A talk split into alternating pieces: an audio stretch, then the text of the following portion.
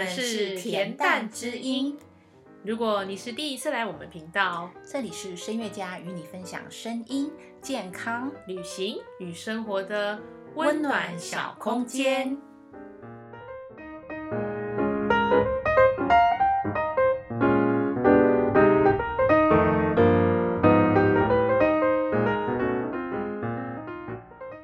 觉得最棒在学习上最棒的一个东西哦，我看了非常喜欢，就是学习归零。我们从刚刚到现在一直都在讲这个东西，其实应该是对对对对对。然后我觉得说就是说，嗯，有的时候学到一个阶段的时候，其实你自己本身也要有勇气把学习去归零，你要从头开始去想。我觉得这对一个孩子来说，其实并不是那么容易的事情。对我们来讲也不是很容易。尤其是对我们来讲更不容易，所以大人更不容易。对，所以因此我那时候，因为我很多也有蛮多成多成人学生，他们看五线谱是天书啊，他们因为你看从谱的协调到手，然后还要对拍子，对，但是不容易在哪里？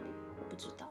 对，因为我已经过了那个阶段太久了，对，所以因此我就去学古琴、七弦琴啊，完全第一它的谱完全不一样，它是文字谱，什么勾啊、挑啊那些，然后节奏也没有写在上面，然后琴弦的排列。也完全是新的，还比较简单，才七个七个学，对不对？然后我真的学了半年之后，我开始就是我整个在于就是说阅读啊，跟时间的教法，然后跟空间的教法完全改观，因为我知道我。如果就是说对他们来讲，就像我学那个这个乐器一样，对他们来讲是一个全新的。但是如果我还是用既定的，我以前这样子学上啊，五线谱就这样子读的话，不行，完全不行。所以其实我很一直去开发，就是说我当遇到我学生的问题，其实我反而会从我自己的问题去学习归类，去找到他们可能解决的方法。没错，嗯，这是身为老师非常非常重要的功课。对对，像我们每次教一个学生，其实我们回馈的更多，我们得到的更多。Yes，对，嗯嗯，因为你要把。其实老师也要常常归零啊，真的。对，而且这个归零，我所谓的不见得是我们做本科目的归零，没错科目不可能归零了。但是我知道，说我很多的归零可以帮助我本科目去压制、去茁壮，会有更多的可能。因为我才会知道说，哎，你看，像我把古琴的那些教学的视谱的方面的想法归零之后，那我在我的那个钢琴教学上，我有不同的想法。那我归零了什么？我开启了什么？其实永远是说不定的。真的，嗯，所以我觉得这个是非常好。那比如说，像我现在在学花艺，那学空间的配置，那跟花。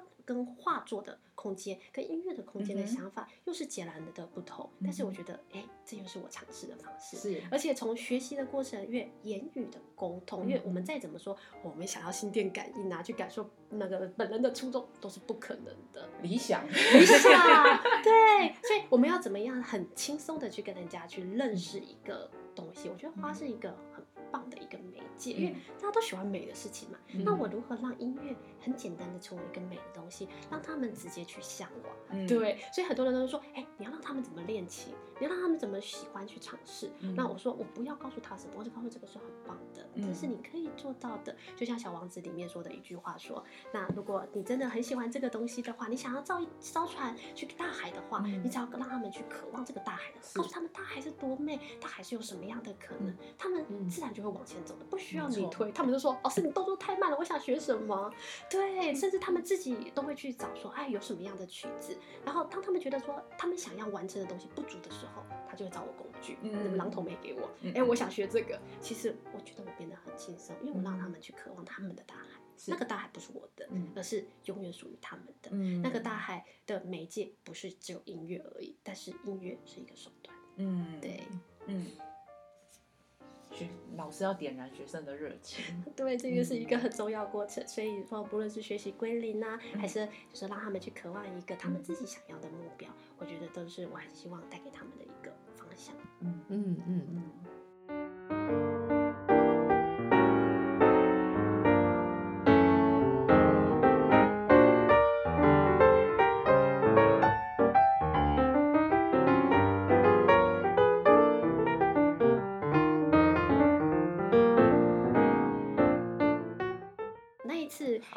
亚马逊是大家都自己做创作曲音乐亚马逊自己做创作对这一。次的展览的主题然后这次的音乐会的主题其实就是说自己创作自己的音乐。所以如果你去听那一个因为我看雨田有帮我订阅我的 youtube 听到嘛对然后就可以看到说那一次就他们自己的创作对然后乐嗯音乐就其实就像作文一样吧对。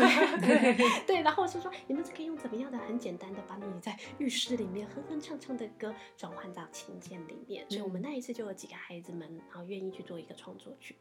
这一次的展演的目标嗯就是这样子。真的很有意思。嗯，所以有机会可以听听看哦。好，对，而且其实蛮开心的，很多孩子毕业了，就是就说嗯没有在钢琴上面的学习，然后那个是他在国中参加这个活动嘛，然后他高中就没有参加了，就没有在钢琴课了，然后到了那个高中要毕业的时候，他还传那个那个来给我说，来老师，这是我的校歌甄选，这是我创作的曲子。哦，好感动对哦！我是觉得，嗯其实我做这件事情，没有想到说，在未来他们还会持续的拿着这个东西，然后去做去做创作，去做尝试。因为嗯。在这一场活动里面，我就觉得，哎，他成功了，嗯。对，因为他知道说他可以尝试什么，然后就他的音乐也打得得得到很多大家的投票，变成那当届的校歌，嗯那个就毕业歌，我觉得超棒。对他带走了 他，带走了，而且他成长了，而且嗯重点是真的非常感谢这些孩子们，他们之后都会回馈给我们，告诉我们说，老师真的这这一点很重要。对我们真的，我们很需要孩子们的回馈。这个回馈可能不是说当下说，哎，我今天学到什么，我明马上就要回。我喜欢眼神发亮，也是，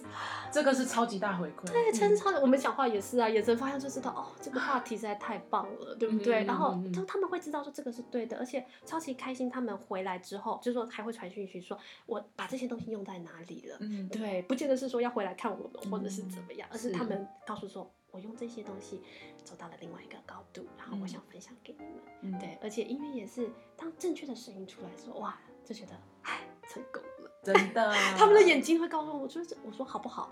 你不用告诉我，看你的眼睛就知道了。嗯，哇塞对，这就很开心呐。我就觉得我们学教学最大的好幸福哦。真的，对，嗯而且真的嗯很开心，他们都可以敞开心胸去跟我们面对。虽然嗯我说实在话，我们花了很多很多的力气，这绝对不是对啊一件事一堂十八般武艺都要精通。对啊，你看我必须要学跳舞，要学戏剧，要学什么？但是下个学的要学读心术，读心术，我们一起去报名啊！没有，我没关系，我用绘画来学读心术。我跟他讲说，来，你看到什哎、么？其实可以，因为学生你一画你就知道说他今天精精神状况怎么样啊，是什么啊，对对啊，然后我选的颜色啊什么的，是我们来学心理学。哎、其实是我，其实蛮因为我我有一个心理师的朋友，他现在在学一个叫哈哈科米的一种，就是他音乐治疗吗？呃，哈克米不是，哈克米是一种行为上的，嗯然后他他会透过就是啊，他会教你就是人类在什么样的情况下，他的表情、他的肢体，然后嗯教你去如何解读这些东西，去帮哦助你的个好有趣案。哦，我们好需要哦。嗯，嗯嗯，因为我真的觉得每一堂进来的孩子都是我们的个案，这也就是我的归零一个很大的真的心法。嗯为什么？因为我们可能一堂课一堂课的教，对我们来讲是一天的课，但是对孩子们来讲，那就只是那个五十分钟，嗯那一个见见见到我们的一刻而已。嗯但是我们见到他可能是工作的分散的几十几分之一而已，嗯但是他们见到我们是唯一的时候，所以我们知道永远总是归零的去面对他。你今天有什么问题？你要想要跟我表达些什么？嗯然后我们今天可以一起做些什么？我们一起创造些什么？我觉得这是我每次面对孩子我都非常的开心的原因。嗯对啊，所以当然他们会把他们很多的情绪带过来，但是我们不见得这一堂课我们一定要成长，但是不代表说我们没成长就是退后啊。嗯，对，但是就是这个累积的过程，我知道，就算他们今天就是在鬼打墙，但是我们好好的理解了我们的鬼打墙嗯。背后的状况没，错，有时候原地踏步没什么没什么不好，没有不对，但是嗯你要知道我为什么踏步。为什么？嗯，对，然后重点是你下一次踏步的时候，你可以用更快的脚步嗯。去脱离，或者是说，嗯。哎呀，你又在自怜了，自怜什么？对，我说你又在，你又怎么了？对，其实反而有时候情绪过了就好了，但是是你如何去理解自己的情绪，嗯认识自己，所以这嗯也是可能在我的，就是说我可能还一直要告诉孩子是这种事情，说我如果我在这个学习的过程或这个嗯教学这个生命的过程，我要告诉他们什么？学习倾听自己的声音。没错，有时候你封闭，你选择跟自己独处，没什么不好。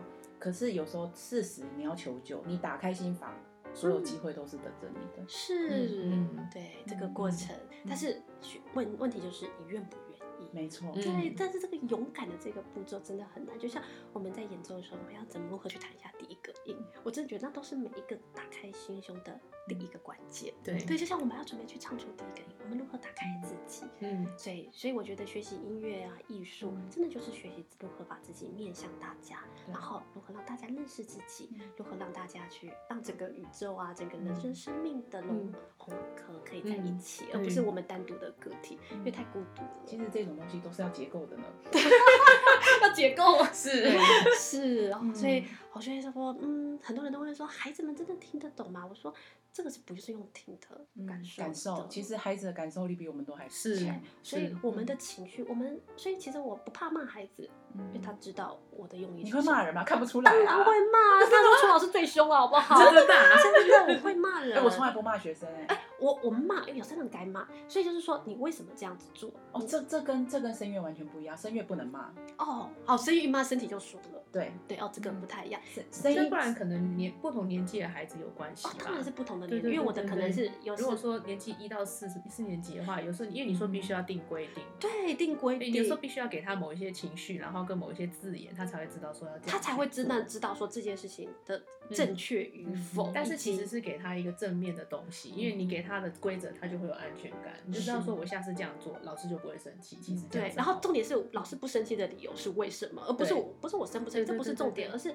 你在做这件事情，你可以让嗯帮你自己少绕很多条路，对对，可以帮助你自己做到你要的效果。对对就像孩子们就是就是告诉我说啊，他最近上课都不没有办法专心。其实他、嗯因为其实家长也会跟我分享说，孩子们最近学习的状况。其实学习的状况在音乐里面，音乐课里面就是放大，就会发现哎、诶他不对节拍器了，他不做什么了，他很多东西都散漫了。嗯然后呢，我就问他说，你最近怎么了？他说最近我好想讲话哦，他成绩很好。嗯成绩就是班上的一二名。我嗯说你还想讲话、哦？那你在课堂上都努力跟那个学同学讲话是为什么？他说我下课就不能讲话。我说为什么你下课不能讲话？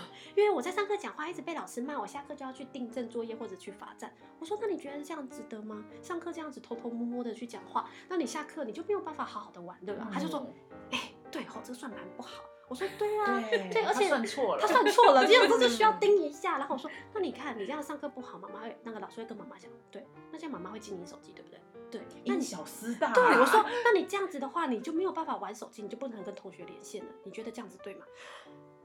我觉得我要上课认真。我说，当头棒。对，当头棒喝。所以我说，那你知道我们现在该该干什么？老师，我要弹琴。好，我们来弹，嗯没事。其实很多问题，他只是当下偏了，嗯只是有时候就用引导的方式慢慢把它拉回来而已。其实嗯没有那么难。真的真的。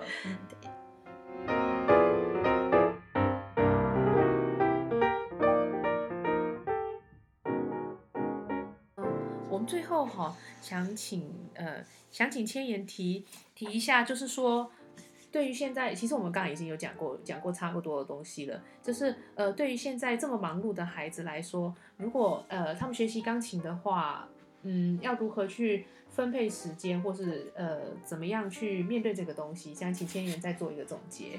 嗯，如果去面对这个东西啊，但是因为我的学生的学生群真的垮的很大，对对对所以嗯嗯可能要分好几个层面来好讲。那对于一个初学的话，我们刚刚一直强调就是定规矩。那这个一到四年级或者是从幼稚园的这个阶段，嗯我真的非常需要我们有铁三角的关系。嗯哼是哪铁三角呢？家长。嗯哼，对，因为需要的，因为其实我现在遇到很多的教学都是，我一来要说来，你今天练得怎么样？家长马上冲过来，老师他今天很忙，他真的没有空，他都写完作业了，嗯所以他真的没有空练琴，请老师不要骂他，家长都挡在面前，我就好。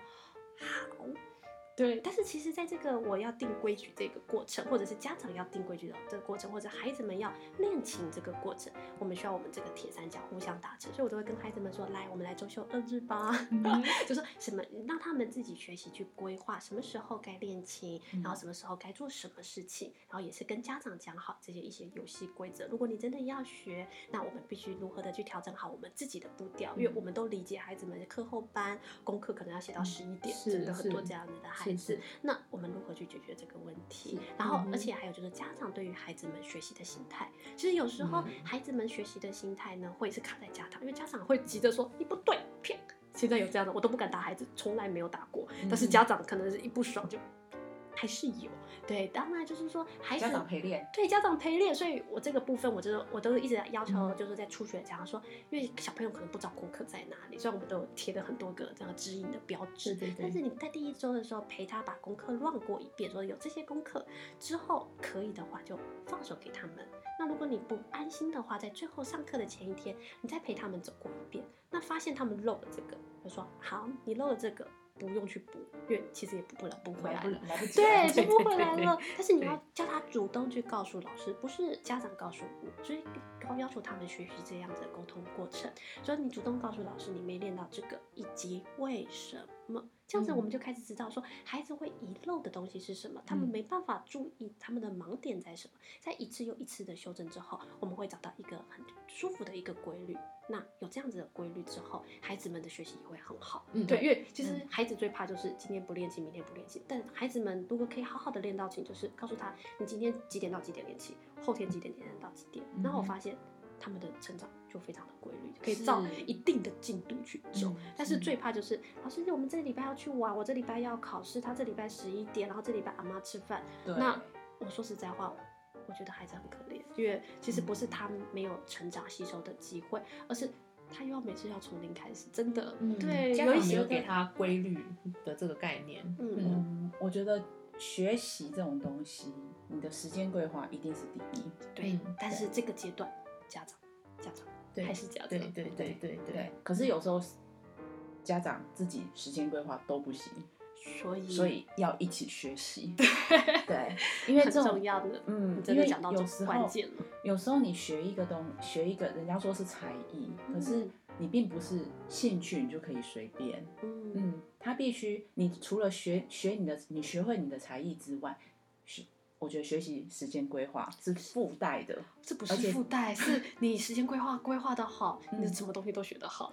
这是，可是很多人他没有这一块。是，所以嗯也因此，我真的第一周上课的时候都是跟他来，我们来画格子，我们嗯到底画的，而且我还会画树状图。哇，嗯你第一周、第二周还用那个每一周的趋势图，然后他有一周特别多，我还跟他讲说，这样不行哦，这不是常态，来我们少练一点。对，对因为其实不太需要。嗯，对，重点是你，因为我会理解他为什么多练。如果他今天说，我今天我这首歌我好喜欢哦，所以我弹了很多。我说 OK，请你保持这个频率。但是他说，因为我几天没那个什么东西弹不对，被妈妈纠正。我说，那你可能要避免这个状况。我们怎么来避免？可以让我们每一次练琴不会是压力，而是就是很开心的是，嗯我可以做这件事情呢。我可以在很多的功课之外，嗯我可以去享受我跟钢琴的互动，跟音乐的互动。嗯对，所以我还会画树状图给他们，时间分布图。但是你说他们以后这个跟他们的科展，或者是跟他们一些统计的观念有没有？就像你说的时间管理从现在就开始，从每一个课程里面嗯其实都可以学到。其实我我跟甜甜就是从小的时间管理都管理的非常好。嗯，对，因为我们都会说我们几点到几点，就是我们自己做的事情，我们规划都很好。嗯就是练琴什么的，我我从来我父母从来没有教我练哦。嗯嗯，我怎么觉得你有你有点没有他他是 他怎么有点害羞？他练的比较少，他其实没什么在练的他。整个就是害羞的表情，完全骗不了了。可是你时间管理管理的不错啊。对，但是我很少在练琴。对啊，他就是很少在但是练琴。每个人的频率真的不一样真的嗯对，所以有些孩子，我真的觉得拜托你要多练；有些孩子你不要练。我知道我钢琴老师会听，我有练哦。其实也算练得少。always 这个可以切掉，没问题。没有没有没有没有没关系。其实老师都知道。是，对，这个真的骗不了。是是是嗯对，所以我说这个大概是在一到四年级对阶段，然后我我认为所谓的成人，我说这个是大人的阶段，我说我已经把你们当大人了，这个大人里面包含了实际在工作的大人，对，所以这个阶段，嗯，应该要正人说，还在求学阶段跟工作可能我还是有在区分一个，在还在求学阶段的大人，比如说就是说四五年级一直到那个大学、嗯或者是研究所、嗯这一阶段的孩子的嘛，嗯，用孩子好大人来讲的好到，这个年纪 对了。突然觉得言语好可怕。好好，到这段的时间的大朋友的话来讲的话，我就会说，你要自己找到你自己的时间，这个时间不是我帮你安排的，嗯但是你一定要知道，你如果要来上课的话，你做了些什么事情，而且你也知道，到了国高中啊，或者是说真的是大学的时候，真的是课业很忙。但是其实我敢为什么敢说他们是大人？因为他们对于他们自己的技巧，或者一些就是在学习的方法，已经建构出规矩了，嗯所以他们不会不见。他们嗯。不会不归零，反而嗯。我会跟他们讲说，他们常常就是说，就打电话跟老师说，老师，我朋友从那个美国回来，我想请假，去，不要跟我说，就跟我说你要去玩，我就觉得这太重要了。嗯。对，所以我现在的学习反而不是要求他们说要规律的去学习，或者是规律的练习。但当然，规律的练习那已经是基本的要求了。但是如果没有办法的话，你要如何去把自己的生活嗯的能量去加集在音乐上，嗯把音乐的能量也可以加集在生活上？你如何去让这个两个互通有无，是才是我很大的重嗯点。所以我只跟孩子们说，因为这个学习的阶段的，孩子会遇到很多考试，我说。我从来不鼓励考试请假，因为我觉得考试完全不用请假。完全不用。嗯对考你时间规划好，你根本不不需要。对，嗯所以我发现真的状况 OK 的孩子，他们其实都永远不会在考试请假，所以我也可以很放心的说，如果有这样的孩子，他们其实在钢琴的学习上基本上也没问题。没有问题。嗯对，嗯而且嗯重点是家长会跟老师抱怨，老师遇遇到考试他都不念，他都不看书，都在练都在练琴。对，我们应压力该也以前大更都是需要练琴。对，反而是这样 子。嗯对，但是我说我会因为你今天告诉我说，老师，我今天我有一段的时间，我想直接去那个欧洲两个礼拜这样子，我嗯可能要出去玩。我说非常好，或者是我今天我单纯不想来上课，嗯我想去阳明山吹吹风。也 OK。OK，、嗯谢谢你告诉我，因为你把阳明山的风烧给我了。嗯，对，我是说我很需要你们走出去，因为就是刚刚我说的能量是互通的，音乐、生活、生活、音乐。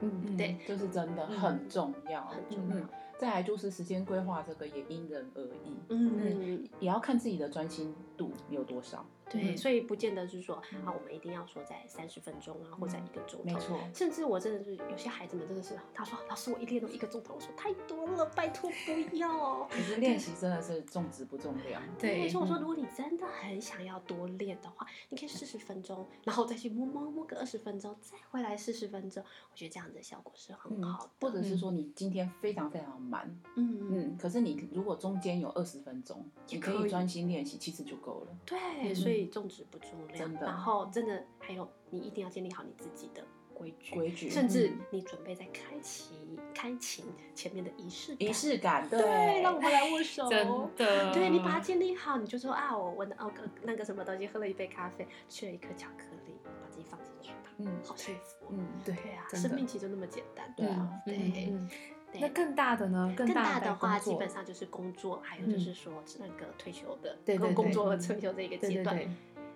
规律上课。你说怎么可能？就是不可能，所以更要规律上课。是，所以就是当他们真的有事的时候，可能就是直接说啊，老师我出去玩了，可能就一个月消失了，或者我的工作，就是真的很多人，因为你也知道，就是可能在工作的阶段，他们责任心是很强的，就在于学习上也其实很有责哎，任心。这很有趣，就是他们其实是学兴趣，可是你却反而要他们规律。对嗯，学兴趣，我反而要求他们规律，因为知道他们绝对不可能规律。那的确，因为我们有蛮多就是学一学，然后就跑了，然后因为没有时间嘛，然后之后很久以后才出现。对，就是嗯因为我知道他们可能会有很多的事情，但我嗯反而规律说，你一定要规律好每一周来看我的时间。这就是我们经验不足，这个蛮好，的确是我 们真的经验不不足。对，嗯我会要求他们规律的来上课。对，嗯因为我不知道你下一次会想什么时候消失，因为你也知道成人有很多的事情，但是你呃甚至就退休的可能真的是身体不舒服要去见是见，或者是他的老朋友找他出去玩，嗯我觉得就是好好的享受生活，或者是你享受你工作上的忙碌，你真的是有一个 case，你真的分身乏术，但是你知道你平常都有规律的在做这件事情。我们都是很珍惜在每个当下，每个就说成人来，他眼睛都是亮。嗯老师可以再多说一点吗？我说嗯不好意思，你今天的吸收量只能在这边。嗯，对，但是我们都很珍惜，甚至有时候他没有办法来上课，他都会说怎么办？我没有办法来上课，我好想上课。我说你不用担心，在你可以做的时候，我们都做到了最好。所以因此，成人或者是嗯退休者的生活，我更要求他们，请你规律的来上课。那恬淡的学嗯生在这里，我们必须以后都要求你们来上课。真的规律规律，但是等当你规律的时候，当你有任何的事情的时候，你可以更放得下，因为你知道你随时都可以拿起来。对但是我说实在话，这对我们老师很伤，因为我们的时间永远被卡在那边。对但是我要说真的，你们不要以为我们这样子说，就是我们。希望怎么样？我说我完全出自于对于在一个学习或者是在一个生活上，因为我们真的都把他们当朋友，帮大家当朋友，所以我会知道说，大家对于那个越，尤其在这个阶段的、那个学习者，他们都希望进步。但我觉得嗯。进步这件事情，除了规律化，没有其他的。但是更重要的是。把自自己的心安置好，所以你不用担心你加了班，你没有办法来上课，嗯你出去玩，你东西又忘了，其实都不用担心，因为你平常都有规律来上课喽。嗯。但是我一定要告诉你们，请你们体谅老师，如果老师临时跟你们请假，代表老师也需要去偷偷 吃，但是基本上这机会是比较少的啦。嗯对，成人我会比较就是 free，就是如果我需要请假的话，但是孩子们的话，我绝对是规律上课，因为我知道他们需要规矩。对我除了我的出现就是规矩。对 对对但是榜样，对我就是榜样，老师都没有乱请假哦。嗯对，所以那你们的话就是说，除非你们真的要出去玩这样子，嗯所以呢，这个阶段，请你们规律的来上课吧，这样你们就可以没有负担的去享受所有的假期。嗯超棒，对啊，我们也学到好多哦。，对，真的。谢谢。所以啊，真的，所以今天的节目真的非常谢谢楚清燕老师的分享。嗯那楚清燕老师在二零二一年，就就我们刚刚节目开头讲，二零二一年念念成型音乐、绘画与画艺的协奏曲。我们地点呢是在二空间艺廊。好，我们那个节目节目的资讯下面也会放，在台北市中山区松江路两百二十六号六楼。时间呢是明年的五月十二到五月十六号。到时候呢，在我们田丹经的粉砖上，当千叶老师的呃的的所有的所有的广告的的东西出来之后呢，海报啊海报啊什么东西出来之后呢，我们田丹经这边也会再分享一次。那今天谢谢楚千言老师，谢谢